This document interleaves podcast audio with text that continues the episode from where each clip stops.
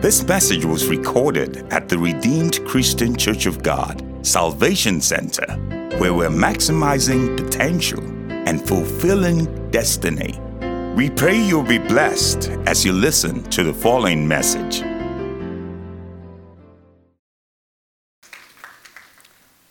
So this morning, I have, uh, even for myself, a rather awkward title.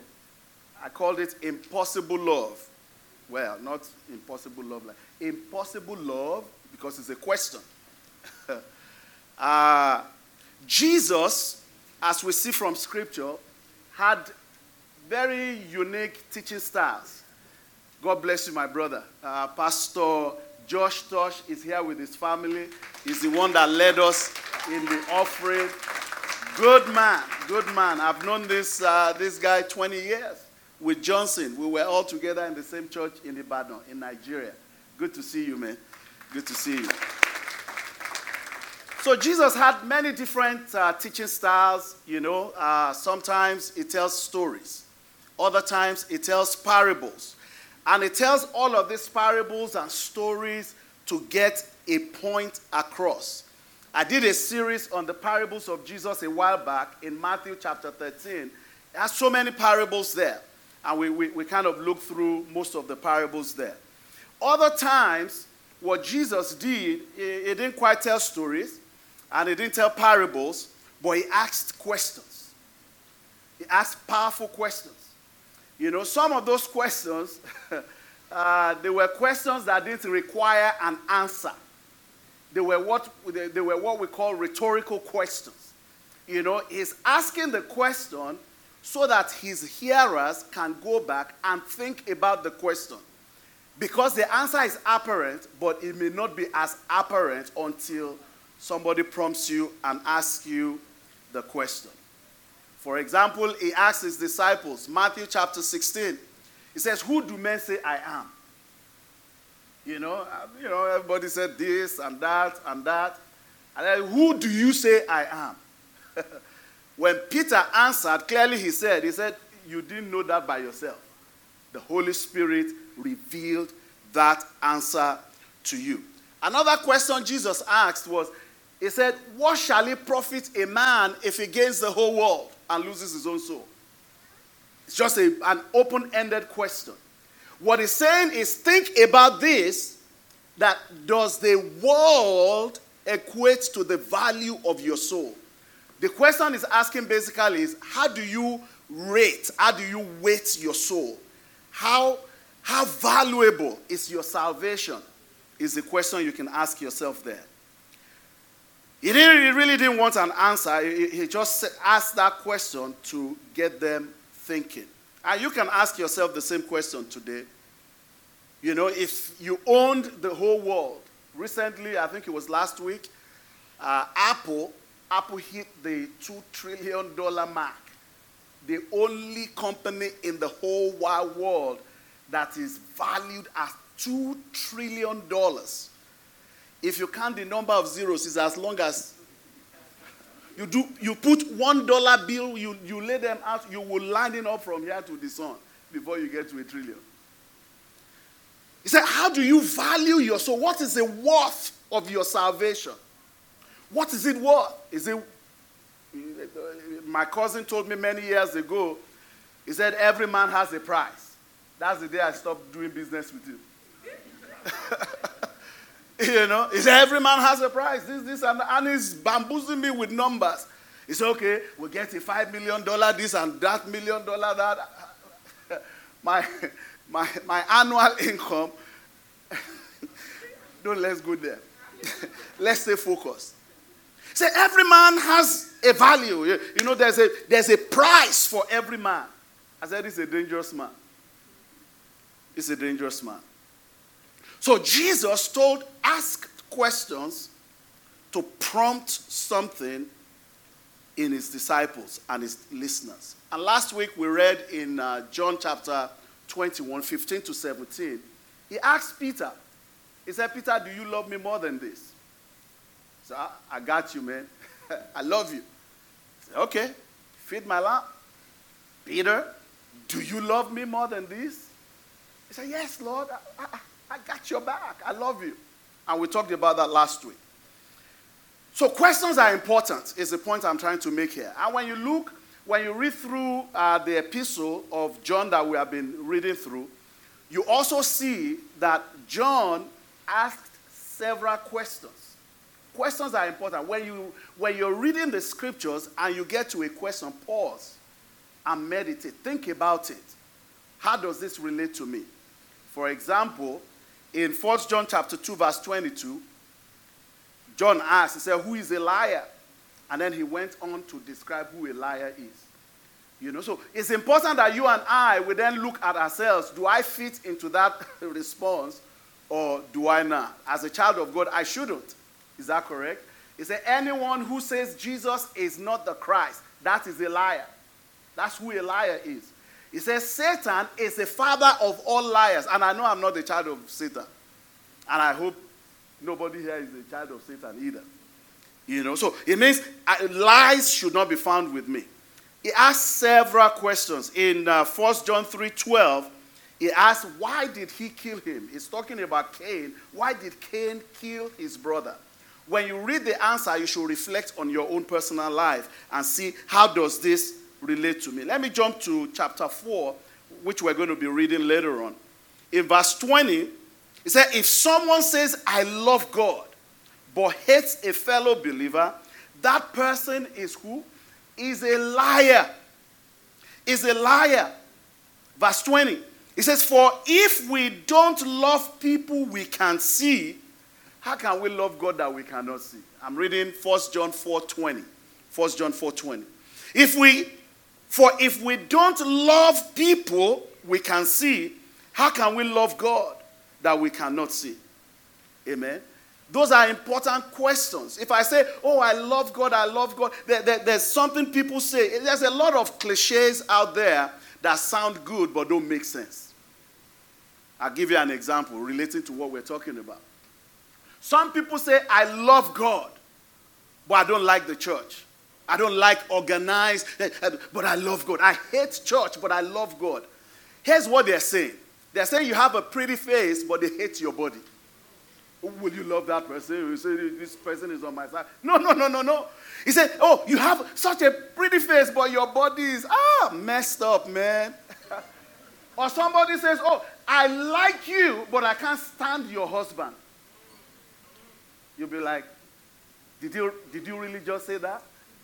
You know, oh, oh, oh I, I love you. You're such a wonderful, wonderful man, but I, I, I just can't stand you, your wife, or I can't stand your children. That's what it means when somebody says, I love God, but I can't stand the church. Because the body of Christ, eh, we, we say the body of Christ, right? That's the church. The head of the church is Jesus. You know, and the body is the church. So when you say, I hate the church, what you're saying is you hate the body of Christ, but you love the head. It doesn't make sense. It doesn't make sense. And I see from your faces that you agree with me that it doesn't make sense. You know, so we talked about a number of things last week, talking about a case for love. And I laid out some things that when you review it and you look at yourself and you are critical and honest with yourself, you know that is not the way you love right now.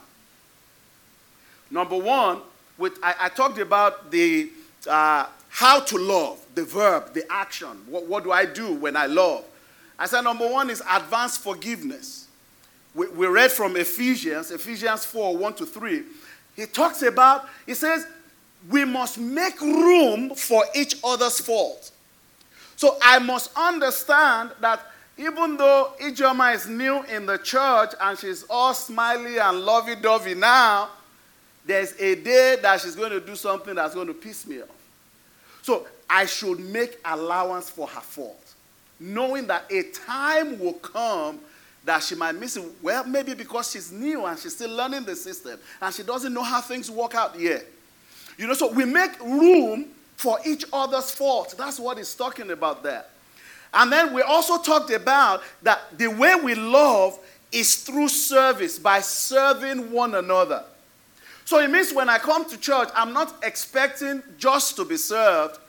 I'm seeking opportunity where I can plug myself in and serve others. And then not only do I do that, we say another way we, we, we show love, this love that we're talking about, is by motivating others to act in love.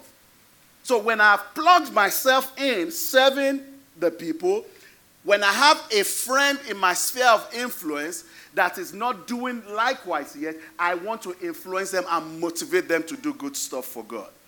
And then we also said obeying God's commandment. The sermon note is on the church app if you're following on the app. Then we talked about the characteristics of love. This is where it gets murky. We talked about the nature of love, the noun, the, the, the word love, now. And we said 1 Corinthians 13, 4 through 7, love is kind, patient, not jealous, or bo- not boastful, not proud, not rude, doesn't keep record of wrong, nor rejoice over injustice, doesn't demand its own way. Love never fails, never gives up, never loses faith, is always hopeful, and endures through every circumstance. Does that describe the way you love? Bonike, I'm looking at you for response. because you thought it was a rhetorical question. but for real, so you, you are never jealous. You are never boastful. You are never rude. You are, you are always patient. nobody does that. nobody. Nobody. praise the Lord. That is why I titled this Impossible Love, but it's not impossible. It's not impossible. When you look at the characteristics of love, you see that they are counterintuitive for us. We get snappy with people. Get to it, get to it. I don't have time.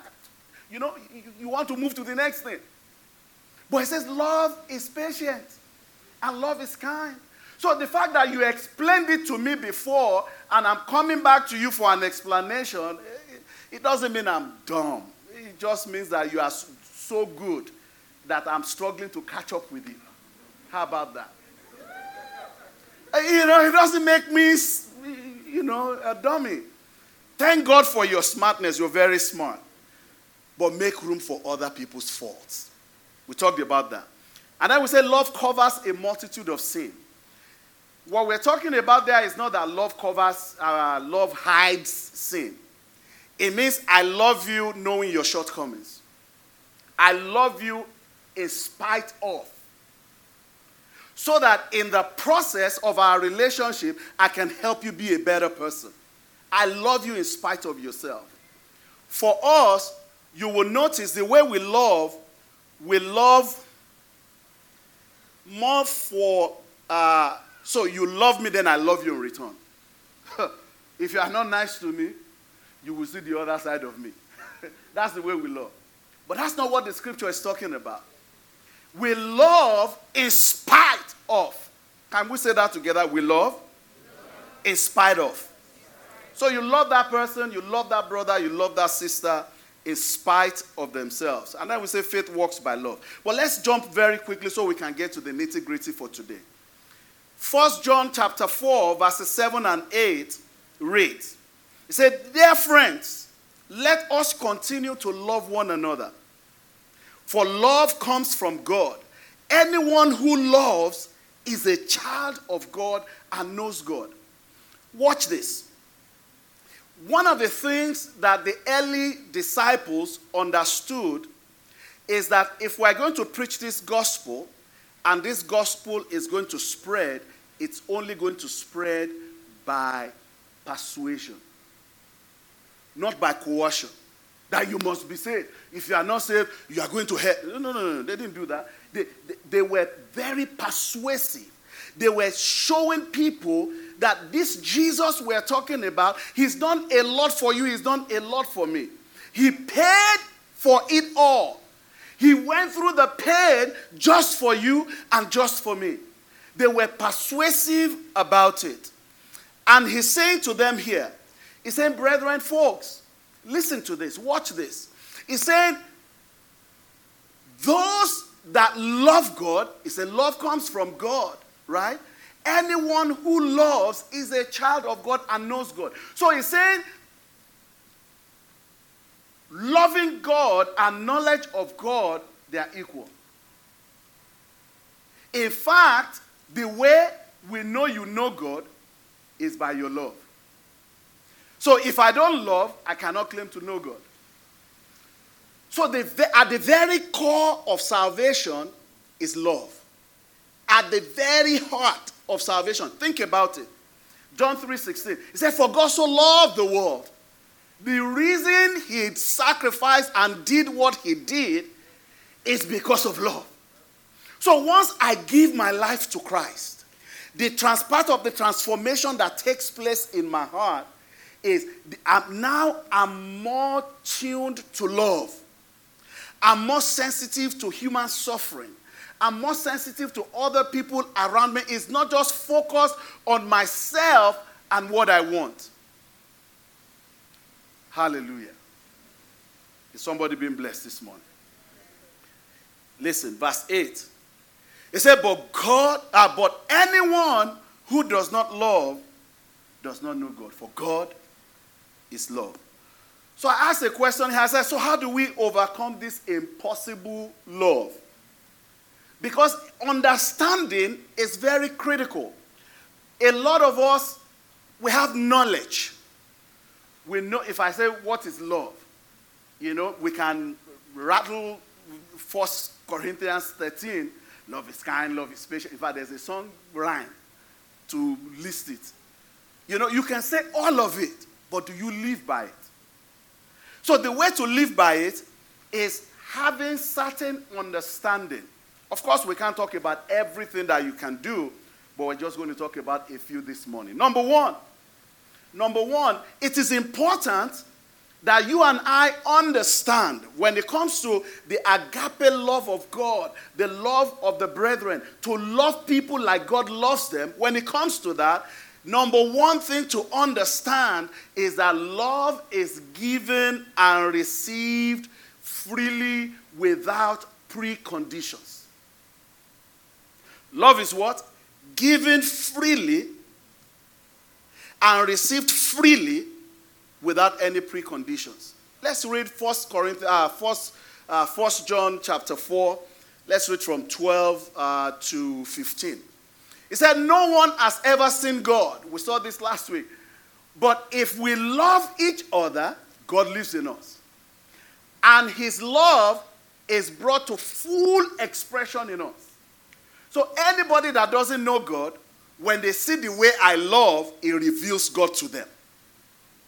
Perhaps the reason a lot of people don't know God today is because we are not fully expressing that love of God just yet.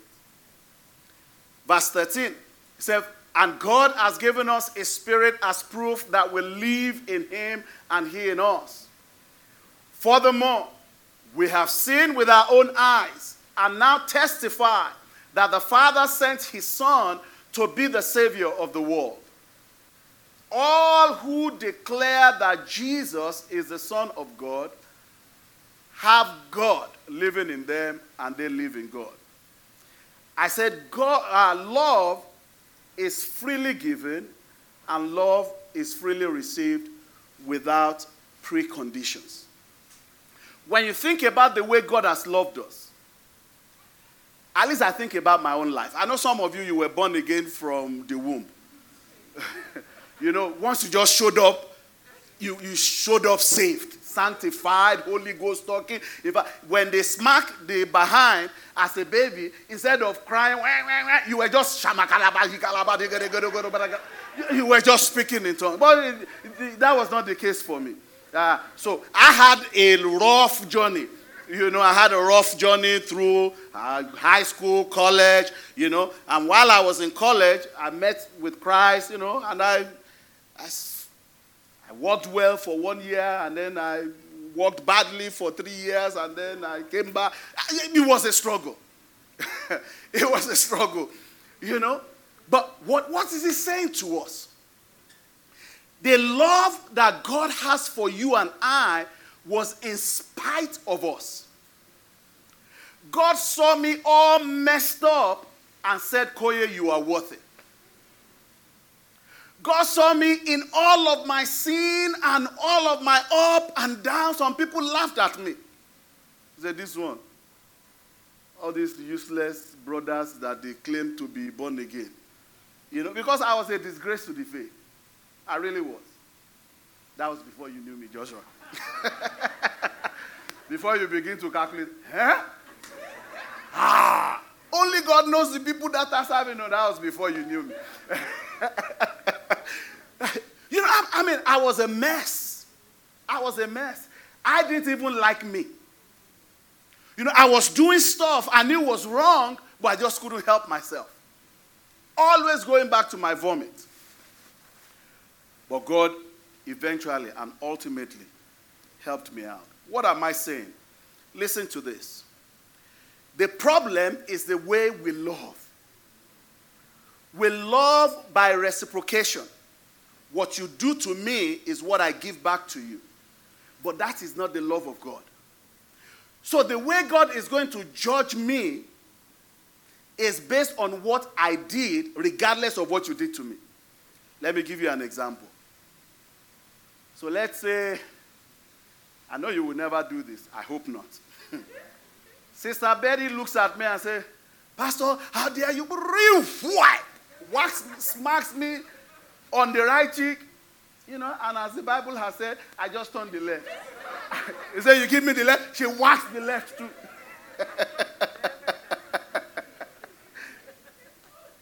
Do you know the only thing that will be recorded in my account is my response to that? Not what happened that prompted my response. That is agape love. So when you love, I'm not loving you because you are nice to me. When I love you, I'm not loving you because of the gift that you have given to me. I love you just because. I told a story. Many of you will never believe this story, but trust me, it's the truth. It happened. In fact, there are living witnesses that can witness to this. We were still up the street. There was somebody that almost beat me up in my office. Say, shut up! And sit down there. Another time, the person called me and said, Meet me in church and come fasting. I said, Help me, somebody. Who is the pastor? you know? But the Holy Spirit gave me wisdom. I dealt with the situation. And after I dealt with the situation, you know, things happened. The person left the church and whatever. And then I went somewhere for an event that I was coordinating. And I saw this individual there. And I invited the person to come and open us in prayer. You know why? I'm past that mess. Re- I can't help you thinking whatever you think about me, but I can help how I respond to how you behave towards me. So, one of the problems we have today, our country is so divided. There's so much tension. And we are, we are known and believed to be a Christian nation. If we have such serious, thick animosity, what does that tell you about the Christians within that nation? They are not loving the way God told us to love. Everybody is, they have built, they have tabernacle on their side and they are ready for battle. It's war. And if you say anything against my side, I'm going to jump at you and I'm going to deal with you. But that's not what the scripture teaches us. As Jesus hung on the cross, he looked at the people that nailed him to the cross, said, Father, forgive them. He said, Oh, Jesus is the Lord, he's Christ, he can do it. How about Stephen? In Acts 7, as they were stoning Stephen to death, he said, Into thy hands I commit my soul. He said, But as I'm coming, please forgive them. It's ignorance. They are stoning. If people were stoning you, what would you do? Say, Father, fire! Fire! Let, let me show that I'm truly your son. Let your fire, let your fire consume them now. God does not want the sinner to die. Let me shock you today. Rather, he wants them to come to the knowledge of Christ. instead of him calling down fire and killing them, he will just take you home and let the remainder of the people evangelize those people so they can be saved. They call down fire. Since they have been calling fire, how many fire have you seen come down to consume anybody? It just makes us feel good. Hey, fire, fire, which fire? Have you seen any fire since you've been calling fire? Fire, burn them. Fire, consume them. Well, I send Holy Ghost bomb. If I make it nuclear. No such thing. Watch this. Watch this. Paul was imprisoned for preaching the gospel. You know that, right? He was sent to prison for preaching the gospel. On his way to prison, during one of his cases, I believe this was uh, Acts chapter 26 with Agrippa, he was not concerned about himself going to prison. He was concerned about converting Agrippa. He was not praying, Father, in the name of Jesus, everyone that is opposed to me, let the. No. He was still trying to convert, and King Agrippa said, Ah, Paul, you almost convinced me. You almost made me a Christian. When he got to prison, he was not mulling, Oh, God, where are you? Oh, Lord, where? No, no, no, no. He was still preaching to all the guys. In one of his letters, he said, Don't, don't think this my situation is bad. Though. It's not really bad.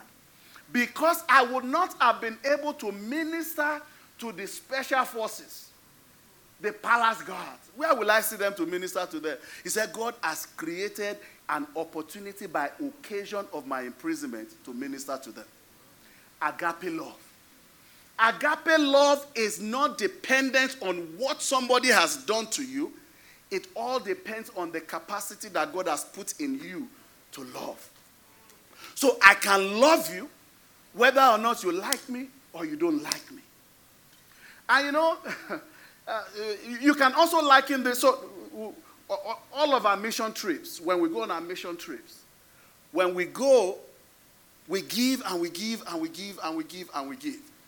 The last time we went to uh, Peru, we had bags of, uh, is it bulbs you call it? Kemi, that thing? Yeah, bulbs, yeah.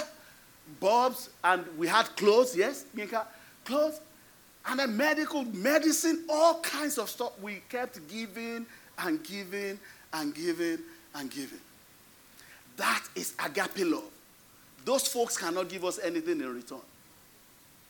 In fact, we don't even know them. Last Sunday, we had Compassion Sunday.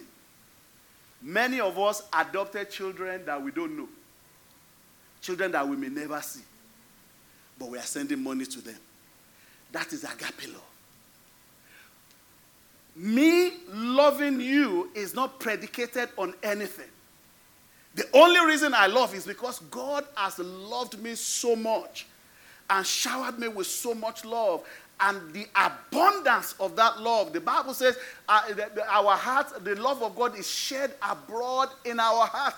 Out of that overflow is what I'm loving you with. The overflow in my heart.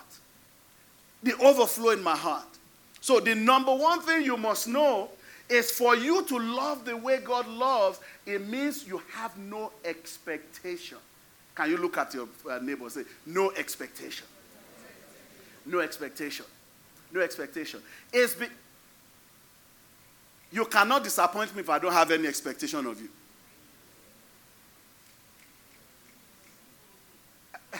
Do you understand what I'm saying? If I was not uh, well, I knew you were coming. If I was not expecting Pastor Josh and his family, for example, if I came to church and they were not in church, will I be disappointed? No, because I didn't have any expectation of them coming. Does that make sense to you? The reason we get disappointed and we struggle to love is because we have certain expectations. That if I do this for you, you must do this in return. And once you don't do it, I withdraw the love. But God did not do that. The Bible says, while we were yet buried in sin, He came and died for us. While we were yet in sin. Amen. My wife told me something many years ago. She said to me, Sweetheart, love is not 50 50, especially between husband and wife. If you are expecting 50 50, you have an unreasonable expectation. And I'll tell you what I mean by that. How do I weigh, how do I measure the love my wife has for me and then match it at 50%? Say you bring 50, I bring 50. It's unreasonable. So she said to me, she said, her observation is that in marriage, because we can talk about mission trip and talk about all of those things love selflessly, love without expectation. But when it comes to your spouse, can you love like that? Because your spouse is still your brother or your sister. Apart from, you know, the lovey, kissy love. That's the, not the one I'm talking about now. Apart from that, he's still a brother, still a sister. Can you agape them, your spouse, without you're doing without expectation? But for the most part, even amongst couples, you know, if you are doing, you say, ah, know, uh, this marriage is not going to work. I'm the one that is always, I am always, I am always. You are doing a good thing. Keep always doing it. God will strengthen you. And God will use that love to convict the heart of your spouse. Uh, praise the Lord. So love is not 50 50. Stop expecting that because I do this, the other person will do the same in return for me. Understand that God is our rewarder. Can I hear a good amen to that? Amen. So, whatever I do to you, I've forgotten your name. I've been trying to remember. Maybe I should just ask you. Jonathan, Jonathan. Right? It doesn't matter what I do for Jonathan or whatever Jonathan does for me, right? God is the one that will reward him. Stop looking to men to reward you. That is why we get all hung up and we are not able to love the way God wants us to love. Because you have done for them and they are not doing for you, therefore, you withdraw your love. That's not God. Love, number two, love has no fear. Can we say that together? Love has no fear. Somebody said that uh, fear is an acronym for false evidence appearing real or fake evidence appearing real. You see the semblance of things, you assume them to be true, and it causes your heart to fear. Do you know, studies have shown that most of the things we fear never come to pass? I mean, sometimes it does, don't misunderstand me.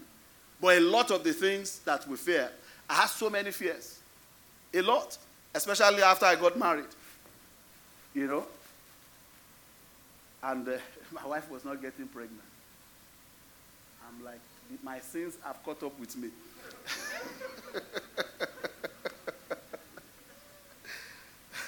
the devil knows how to mess with us. We are laughing now, but I really believe that. Lord, if you only you will just have mercy. I know I did wrong, yes, but please ah, forgive me now. You are God. but God is a merciful God. Listen to this 1 John 4 16 to 18. We know how much God loves us, and we have put, listen to this. If you have a hard copy Bible, you should underline this. We have put our trust in His love we have what? Put our trust in His love. We have put our trust in His love. Why? Because God is love, and all who live in love live in God, and God lives in them. And as we live in God, our love grows more perfect. So we will not be afraid on the day of judgment, but we can face Him with confidence because we live like Jesus here in this world. Such love has no fear because perfect love expels all fear. If we are afraid, it is for fear of punishment. And this shows that we have not fully experienced His perfect love. I put something there in the note. Uh, I said, Our vindication on Judgment Day is God's perfect love for us. Because He loved us so much, He has done everything well for us so that on Judgment Day we have nothing to worry about. In our, our, Sunday school, we've been talking about the rapture and all of those things. Before we get to the rapture, the way you live now is what is going to determine what happens to you at rapture. You know, say, if we live in Christ, if we live as we should in Christ, he says, on judgment day, we will have no fear. Why? Because of his perfect love with which he has loved us. That is our vindication. Listen to me, brethren. If we're going to love the way God loves, we must put our full confidence and trust in the love that God has for us. And because I love God, God loves me, and I love God in return, and I am confident that because He loves me, it doesn't matter what man does to me. Right? With that, I can relate with people freely without any fear of anything. You know, somebody, people have told me severally, uh, not in recent times, but I used to hear this a lot. Oh, Pastor, they will just take advantage of you. I said, let them take advantage now. If you think you are deceiving me, you are deceiving yourself. Because you know that what you are doing is not the right thing. You know, you think I don't know. Am I God? I'm not the God that needs to know, he already knows. Do you understand what I'm saying? So, me knowing my knowledge is irrelevant. The one that needs to know, he knows. So that's why I'm not, I'm not, I'm not looking at who is living well, who is not living well. Ah, you, you are, you are a fornicator. You, you are an adult. I'm not looking for that. Because the one that needs to know, all I need to do is to ensure that I teach you the word. Right? And when you take the word in and you live by the word, your life will be transformed. It is a fact, not debatable. Praise the Lord. Our vindication on Judgment Day is God's perfect love for us. Brethren, we must humble ourselves and forget about any personal re- reputation, but rather focus on promoting the Christ who lives in us. I, I, I believe it is high time for Christians to arise in our land. It's high time that we begin to show the love of Christ the way it was intended. I put in the notes here as a believer, do not stoke the fire of bitterness, rancor, and hatred. Don't do it. Don't do it. We must be, the Bible says, Blessed are the peacemakers, for they shall be called the children of God. Blessed are the, are the peacemakers. Why? Because they will be called God's children. Are you stoking the flame of bitterness, rancor, and hatred? Then you are not behaving like your father. Number three, and I will close with this love for God must translate to love for others. I love God, I love Jesus, I love God, I love Jesus. It can only be, you can't. How I express my love to God is by loving the people of God. Right? Think about everything we do because we love God. We do for others. Right? That's the only way to, eh, the way we give full expression to this love is by doing stuff to other people. You cannot love God in isolation. So I'm just in my room. I love Jesus. I love God. I love Jesus. I love God. I love. Je- How? Is then going to be the question. So when I serve you, I'm, I'm serving you because, out of the abundance of the love of God that's in my heart. Please let's rise to our feet.